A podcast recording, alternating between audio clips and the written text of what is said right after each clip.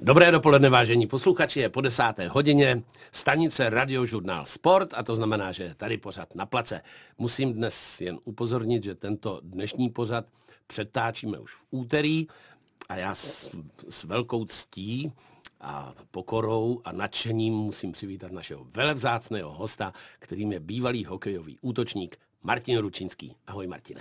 Ahoj, dobré odpoledne všem. Martine. Dopoledne, dopoledne, pardon. Dopoledne, dopoledne. dopoledne. Dobré dopoledne. I když přetáčíme, a ano, správně říkáš odpoledne, protože přetáčíme v úterý odpoledne. Martine, Litvínov, Verva, druhé místo v extralize. Kromě prvního zápasu s Pardubicema, kde dostali pět jedna, tuším, tak jedou jak pila. Jak se ti to líbí? No, mně se to líbí, samozřejmě, jako Litvínovákovi, rodilímu a fanouškovi Litvínova samozřejmě líbí, a já si myslím, že už bylo na čase, aby, aby měl nějakou dobrou sezónu, protože teď ty poslední sezóny nebyly úplně to pravý ořechový, jak se říká, ale je to vynikající vstup do sezóny, což je, což je příjemný. To potvrdí každý, každý hokejista, že ten vstup, ten začátek je strašně důležitý. Kort té extralize český, kde je jenom padesát dva zápasů, tam, když vám uteče začátek, tak už je to pak strašně těžký dohánět. A Litvínov výborný začátek, ze sedmi tuším zápasů vyhráli, nebo z osmi vyhráli sedm, nebo ze sedmi, mm-hmm. teď nevím přesně. Ze sedmi. Ze sedmi, ze sedmi ze vyhráli. vyhráli šest. Šest, šest zase. První vyhráli, prohráli s Pardubicema. Jo, první s Pardubicema a další šest vyhráli, takže je to vynikající start a jenom doufat, že v tom budu pokračovat. Čím si myslíš, že to je? Tak to, co jsem měl možnost vidět, tak to mužstvo Do toho mužstva přišli výborní hráči, především Ondra a David Kaše, který z mýho pohledu aspoň to mužstvo momentálně táhnou. A Ondra samozřejmě je to hráč, který ještě loni působil v N H L, ale bohužel kvůli, kvůli zranění musel z té N H L odejít, a, ale vrátil se za bráchou, který byl podepsaný do Litvínova, vrátil se za bráchu do Litvínova, a já si myslím, že to byl správný krok, a, a jsou, teďkon jsou vlastně takový dva tahouni toho Litvínova, tak si myslím, že to je hlavní, hlavní důvod, a, a připadá mi, že vůbec to mužstvo je nějak lépe připravený e, i po fyzicky, i po taktické stránce. E, je tam Karel Mlejnek, který je vynikající trenér, a, a samozřejmě doplňuje Robert Reichel, nebo doplňuje, který mu prostě asistuje nebo mu pomáhá, a jak všichni víme, Robert byl nejen výborný hráč, ale je to taky vynikající trenér a stratég, takže si myslím, že je to taková souhra vícero, vícero věcí dohromady, a takový ten výstup je z toho, že jsou, že jsou druhý momentálně. Ty jsi v Litvinově začínal a v podstatě i končil v roce dva tisíce patnáct, jestli se nepletu, a vlastně si získal v roce dva tisíce patnáct titul s Litvínovem, jako jedinej, tvůj s Litvínovem, a máš, tuším, ještě se Vsetínem, že jo? Hodně no, dávno no, předtím. No, tomu se moc nehlásím, protože to je takový, to je takový, takový sporný, a, a vůbec mně se to nelíbí, protože já jsem v tom Vsetíně vlastně hrál jeden zápas, tak to byla taková, tak to byla taková situace, že já jsem neměl smlouvu s Montrealem a byl jsem doma vlastně prakticky v Litvínově, jenom jsem trénoval, a, a Tehdy za mnou přišel pan Zubík a říkal, jestli bych si nechtěl zahrát v Litín, v, ne v Litínově, ale ve Vsetíně do té doby, než, než ten kontrakt podepíšu, který jsem viděl, že podepíšu, ale neviděl jsem kdy, takže jsem říkal, že nakonec jo, protože lep, lepší než trénovat, tak je, tak, je, tak je hrát samozřejmě pro hráče, a takže jsem jel do Vsetína, no ale stalo se to, že jsem tam prakticky hrál jenom jeden zápas, protože jsem se okamžitě jsme se dohodli na, na, nové, na nový smlouvě, a A po tom prvním zápase jsem odjel zpátky a odletěl do, do Montrealu. Takže nakonec ten Vsetín v té době byl, byl excelentní, a dá se říct, že neměli konkurenci v té české lize a vyhráli to asi pětkrát nebo šestkrát už jim v té době, v tom roce, co jsem tam byl já, tak to samozřejmě vyhráli taky, a mě tehdy pan Zubík dával medaili, kterou já jsem samozřejmě odmítl. Já to nechci vůbec, protože mi to přijde absolutně jakoby ulítlý, byl to tam jeden zápas, ale takže k tomu titulu já se absolutně vůbec nehlásím, a, a vždycky není mi moc příjemný, když mi to někdo, jako, když mi to někdo přišije. Martine, já jsem samozřejmě citoval schválně Litvínov, nebo samozřejmě jsem tam měl mířeno, protože ty jsi Litvínovák, i když ses narodil v Mostě, je to tak? Ano, správně, jenom, jenom to jsme všichni vlastně Litvínováci, jsou narozený v Mostě, jenom z toho důvodu, protože A Litvínově není porodnice. To je jediný, jediný důvod, proč jsme se narodili v Mostě. Pardon, já to mám zase tak, že já jsem se narodil v Hodoníně, i když jsem vyrůstal celý život v Hustopečích, a jenom proto, že v Hustopečích malovali v porodnici, takže mě zase vezli do Hodonína. To znamená, že ty seš přesně to dítě, já nevím, kladenský, žďárský, litvínovský, to, že to máš kousek na zimák a že když jsi přišel ze školy, zahodil aktovku, jak jsi šel rovnou na trénink. Je to tak? No přesně, no, tak Litvínov je uh, malý město, pořád je to malý město, ale nevím, kolik to má, asi dvacet pět tisíc lidí. Tehdy ještě, když já jsem byl v tom útlém věku, tak to možná mělo ještě míň. A byl to takový klasický trojuhelník, protože já jsem šel ráno do školy, což trvalo asi tři minuty. Ze školy jsem šel na, na stadion, což bylo přes silnici.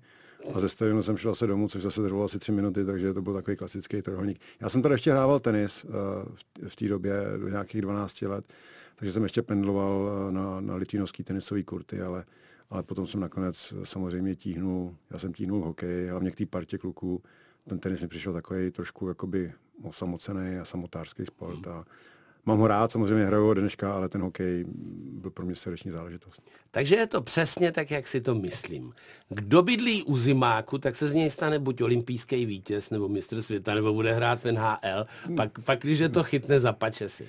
Ale to nevím úplně, ale bylo takové pravidlo prakticky v Litvínově, že všichni kluci, kteří se narodili v Litvínově, tak šli samozřejmě nejdřív na ten na nábor na, na hokej. Pamatuju se, že tehdy tam chodilo třeba osmdesát dětí a vybralo se jich dvacet do, do jedné třídy, který se pak dali do jedné třídy. A ty zbývající, co prostě se nedostali, tak potom zkoušeli jiný sporty, ale většinou každý kluk, který se prostě narodil v Litvínově, tak šel zkusit hokej. Takový, takový, to, takový to dřív bylo. Mě potom fascinuje eh, ta tvoje kariéra po Litvínovu, protože když ti bylo dvacet, tak tě Edmonton Oilers draftovali jako dvacátého hráče celkově. A z Litvínova si šel rovnou do Edmontonu. To je pravda, no. A pak si těch kanadsko, teda těch N H L týmů prošel asi deset. To ne, myslím, ne, že... ne N H L, zámořských týmů, protože tam byly nějaký A H L, čemuž moc ne... Je to tak? No jo, tam je... Tam je uh... Cape Breton Oilers, jo, Quebec to jsou Nordiques. Vlastně, jo, jo, to jsou farmářský, to jsou farmářský, farmářský týmy. Jsou farmářský týmy. Vlastně Edmonton měl, Edmonton měl farmu v Cape Bretonu, kde jsem, kde jsem samozřejmě byl, asi tuším nějakých třicet zápasů. Pak mě Edmonton vyměnil do Quebecu a tam jsem byl chvilku, asi šest zápasů, toším na té farmě v Quebecu, což byl Halifax, myslím. Halifax, ano. ano, ano, ano. A Quebec Nordiques už vlastně neexistuje, jako on byl v N H L, ne? Quebec, Quebec Nordiques vlastně zanik, zanik se mnou, nebo se mnou já, zanik, když jsem tam byl já. To zničil. To bylo, no to, se, to, je, to je dost možný, to je dost možný, ale vlastně Quebec Nordiques byl prodán, jakoby ten klub byl prodaný do Colorada a vzniknul vlastně z Quebecu Nordiques vzniklo Colorado Avalanche dnešní, takže vlastně dnešní Colorado je vlastně bývalý Quebec Nordiques, kde já jsem ještě potom chvilku byl a pak jsem, pak jsem byl vyměněný do Montrealu. No jasně, si to pamatuješ. Já, vla, já vlastně mě fascinuje, protože já jsem to teď chtěl jako sjet, jo, tak teď jsme, teď jsme řekli Edmonton, Cape Breton, Quebec, Halifax, Colorado a pak Montreal, Dallas, New York Rangers, Saint Louis Blues, Vancouver Canucks.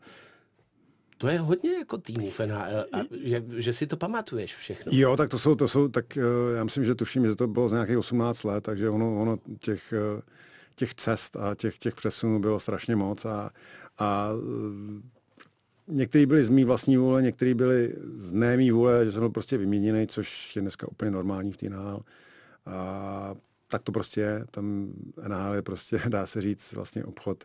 Obchod s lidma, obchod s živým masem, tam ty hráči vlastně jsou jen vlastně artikl, figurky, no. Přesně tak, který se přesouvají z jedné šachovnice na druhou a, a tak to prostě, tak to prostě je. No. Někdo, někdo má to štěstí, nebo nevím jestli štěstí, ale někdo má tu možnost, že stráví celý život v jednom klubu, někdo, nikomu se to nepoštěstí, někdo prostě se ocitne tu a tam někde, někde jinam a tak to prostě je, tak to v tom hokejovém světě je. Povídáme si tady teď o tom, že si prošel vlastně kanadskýma týmama hodně, jako byli Montreal, Quebec, Edmonton a to znamená, že jsi musel používat i francouzštinu? No, takhle. Jako mohl jsem samozřejmě, že problém byl v tom, že vlastně já, když jsem byl, se ocitl v Quebecu, což bylo vlastně nějak v začátku, v začátku vlastně mý kariéry, tak jsem neuměl ještě pořádně ani anglicky, dá se říct, takže já jsem byl rád, že jsem se, že jsem se tak nějak jako mohl pohybovat s mojí angličtinou, ale, ale bohužel ten Quebec byl z sedmdesát procent francouzsky mluvící město. sedmdesát francouzština, třicet angličtina, ale tam jsem se aspoň necítil tak jako úplnej, jako úplnej nímant, protože tam anglicky neuměl skoro nikdo, dá se říct, nebo sedmdesát procent lidí. A takže pro mě jako učit se francouzsky ještě vedle té angličtiny bylo, bylo strašně, strašně složitý, i když já teda musím říct, že ty uh, jazyky jsou pro mě jednoduchý, pro někdo, někomu to dělá velký problém, ale mně to šlo docela rychle.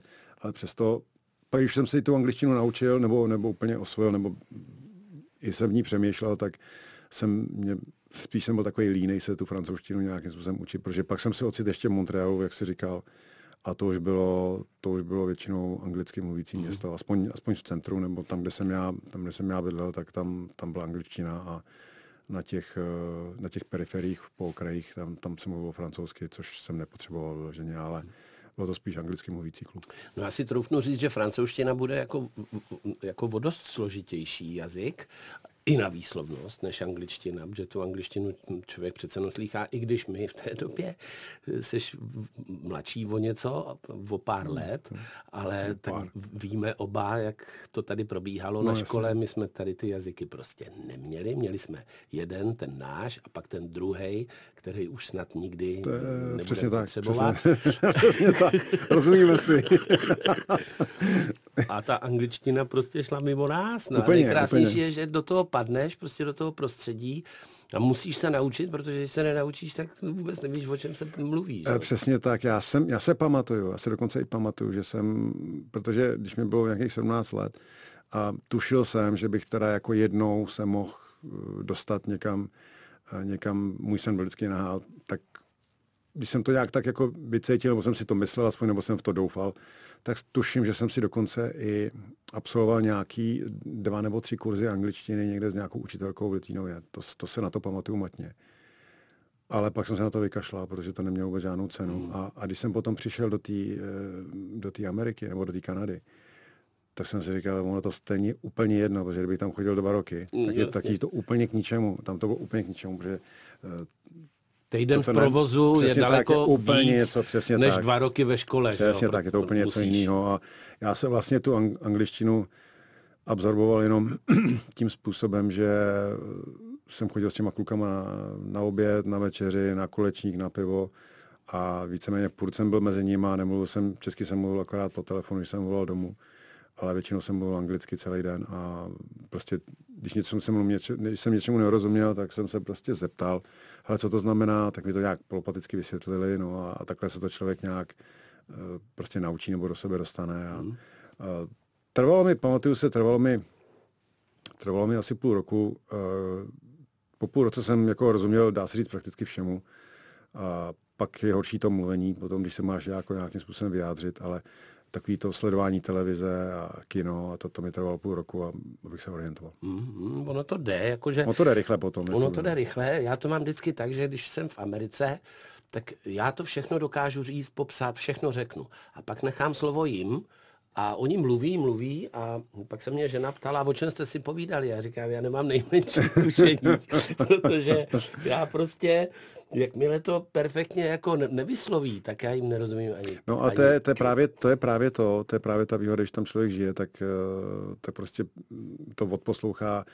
Mě strašně pomohla třeba televize nebo rádio. A hlavně televize mě teda, já to, byť to nesnáším, tak mě pomohly strašně takový ty, ty soap opery, takový ty, ty telenovely. Protože tam, tam většinou mluvili ženský a mluvili strašně krásně, jakoby vyslovovali mm-hmm. po, a pomalu, mm-hmm. což mě vyhovovalo. Nejhorší pro mě byl vždycky nějaký anglický film.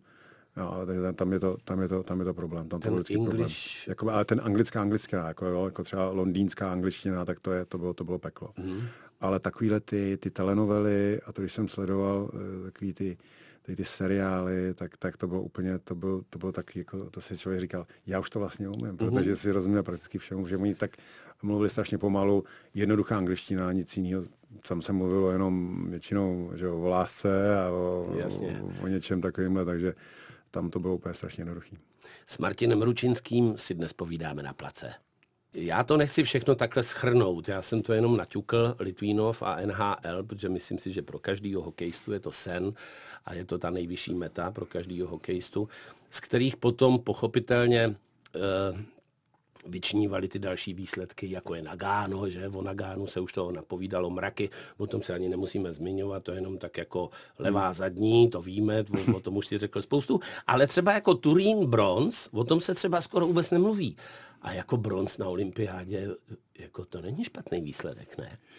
No, jako, když se na to podívám třeba dneska, dnešním dnem, tak, tak to samozřejmě špatný výsledek není, protože co bychom dali za, za bronzovou medaili dnes? Podívej, co jsme dali za, co jsme dali za, jak jsme slavili bronzovou medaili z mistrovství světa teď, no. Že po deseti letech, kde vůbec nebyla žádná medaile. Ale tehdy, se pamatuju, to byl nějaký rok dva tisíce šest, tuším, ano. Tak uh, jsme odjížděli z Turína s bronzovou medailí a já se pamatuju, já se pamatuju, že nás tady pomalu chtěli pověsit zaživa. No. Že jako co se to jako vůbec stalo, nebo co no. jsme si to dovolili, jako vůbec. Jak to? Bronzovou, to bron, bronzovou medaili. No tak samozřejmě to hokej, no tak prostě dopadlo to tak, jak to dopadlo. Já si myslím, že jsme tam, my jsme ani nehráli dobře, my jsme hráli, my jsme hráli, my jsme hráli špatně, my jsme hráli špatně a jediná, Jediná naše šance byla ta, že jsme skončili poslední ve skupině a jediná naše šance byla, že porazíme, že Slováci budou první. Ty hráli o první místo se Švédama, na to se, se Švédama tuším. Jo, se Švédama hráli o první místo. A porazili Švédy a skončili v první té skupině. A já jsem těm klukům ještě říkal, kluci, to je jediná naše šance, protože my nikoho jiného než Slováky tady porazit fakt jako nemůžeme. A my jsme na tom fakt jako byli takhle špatně, my jsme fakt jako hráli špatně. A nakonec, nakonec jsme teda, nakonec jsme ty Slováky dostali ve čtvrtfinále, který jsme, který jsme porazili. A pak jsme dostali teda Világoš od Švédů v semifinále a nakonec jsme porazili Rusy hmm. po bronzovou medaili. To je furt dobrý. To je furt je to dobrý. Furt, je to furt dobrý. Je to furt dobrý. Samozřejmě tam byl ten zápas se Švédskem, který jsme dostali, myslím, že šest jedna nebo kolik to bylo šest dva.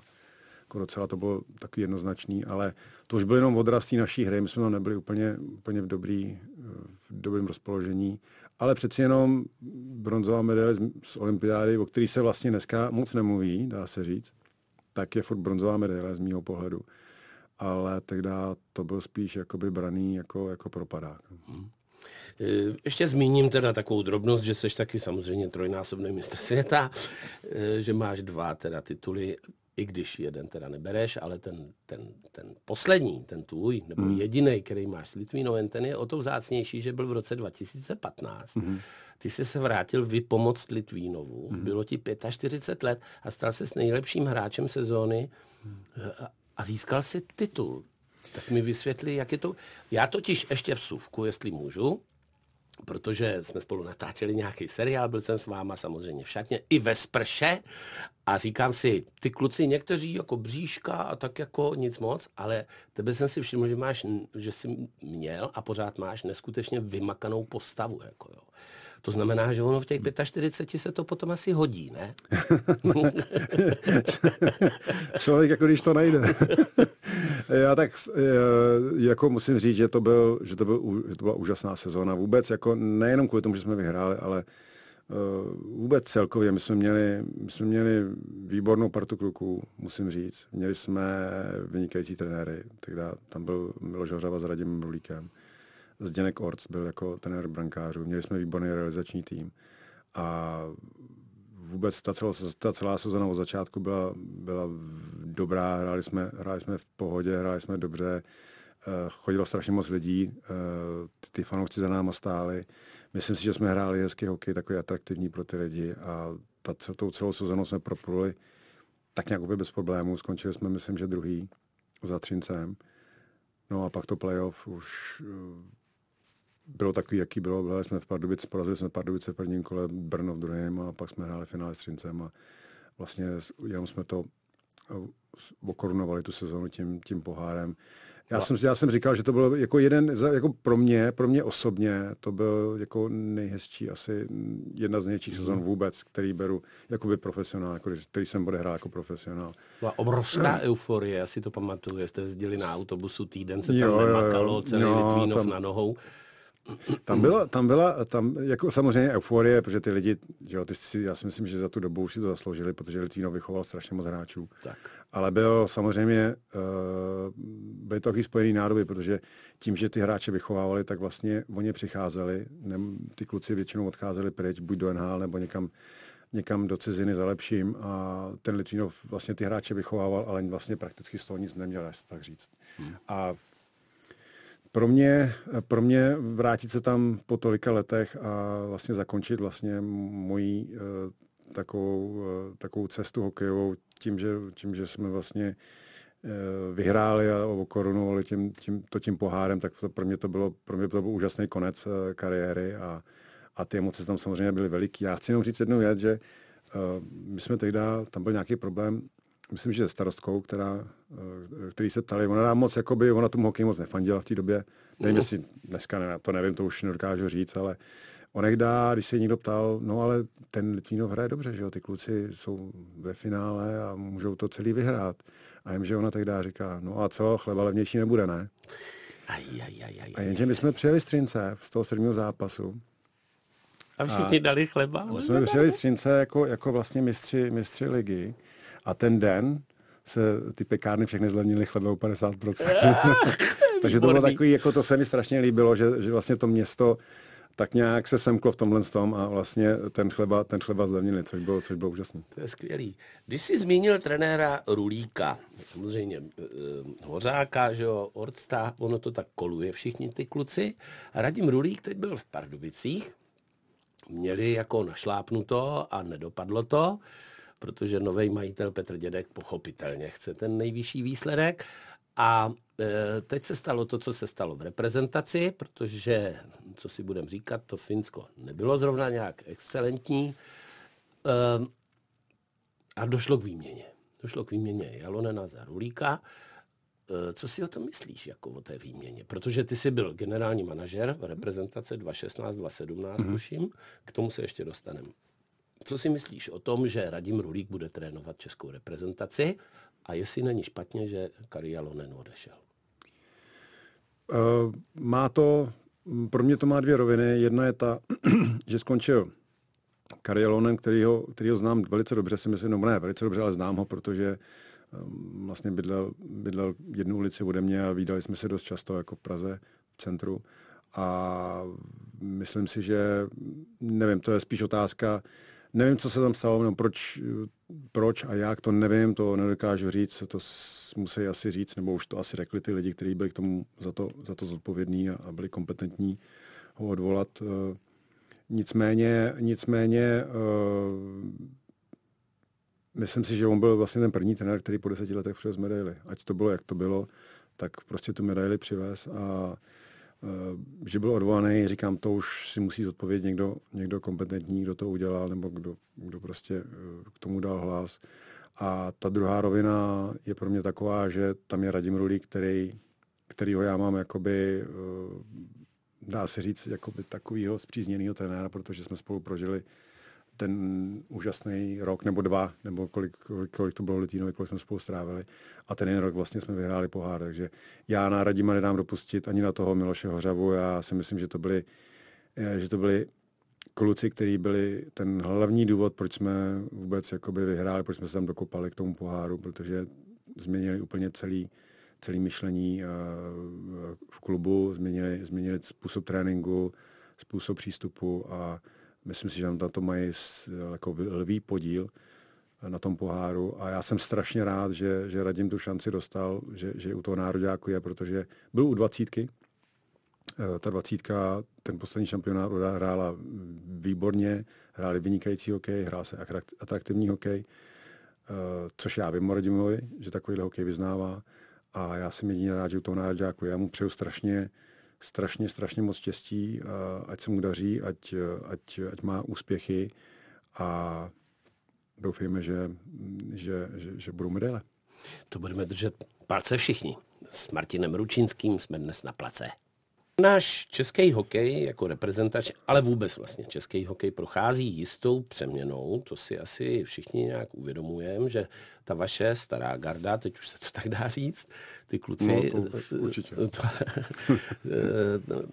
ta, ta byla skvělá, protože to, vás tam bylo opravdu hodně osobností, které dokázali v, ve světě, v, v, jak ve světě, tak ve světě hokeje, ohromné výsledky.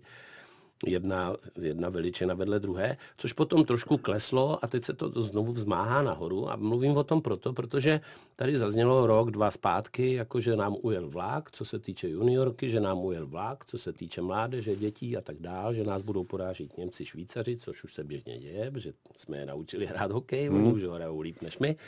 Ale najednou se zase objevuje nová generace těch, těch dvacátníků, nebo po té dvacátce jedna a začínají růst vlastně další talenti hokejoví naši, mm. i když už jich není tolik, protože si myslím, že obecně zájem o hokej není tak velký, jak v těch sedmdesátých, osmdesátých mm. letech.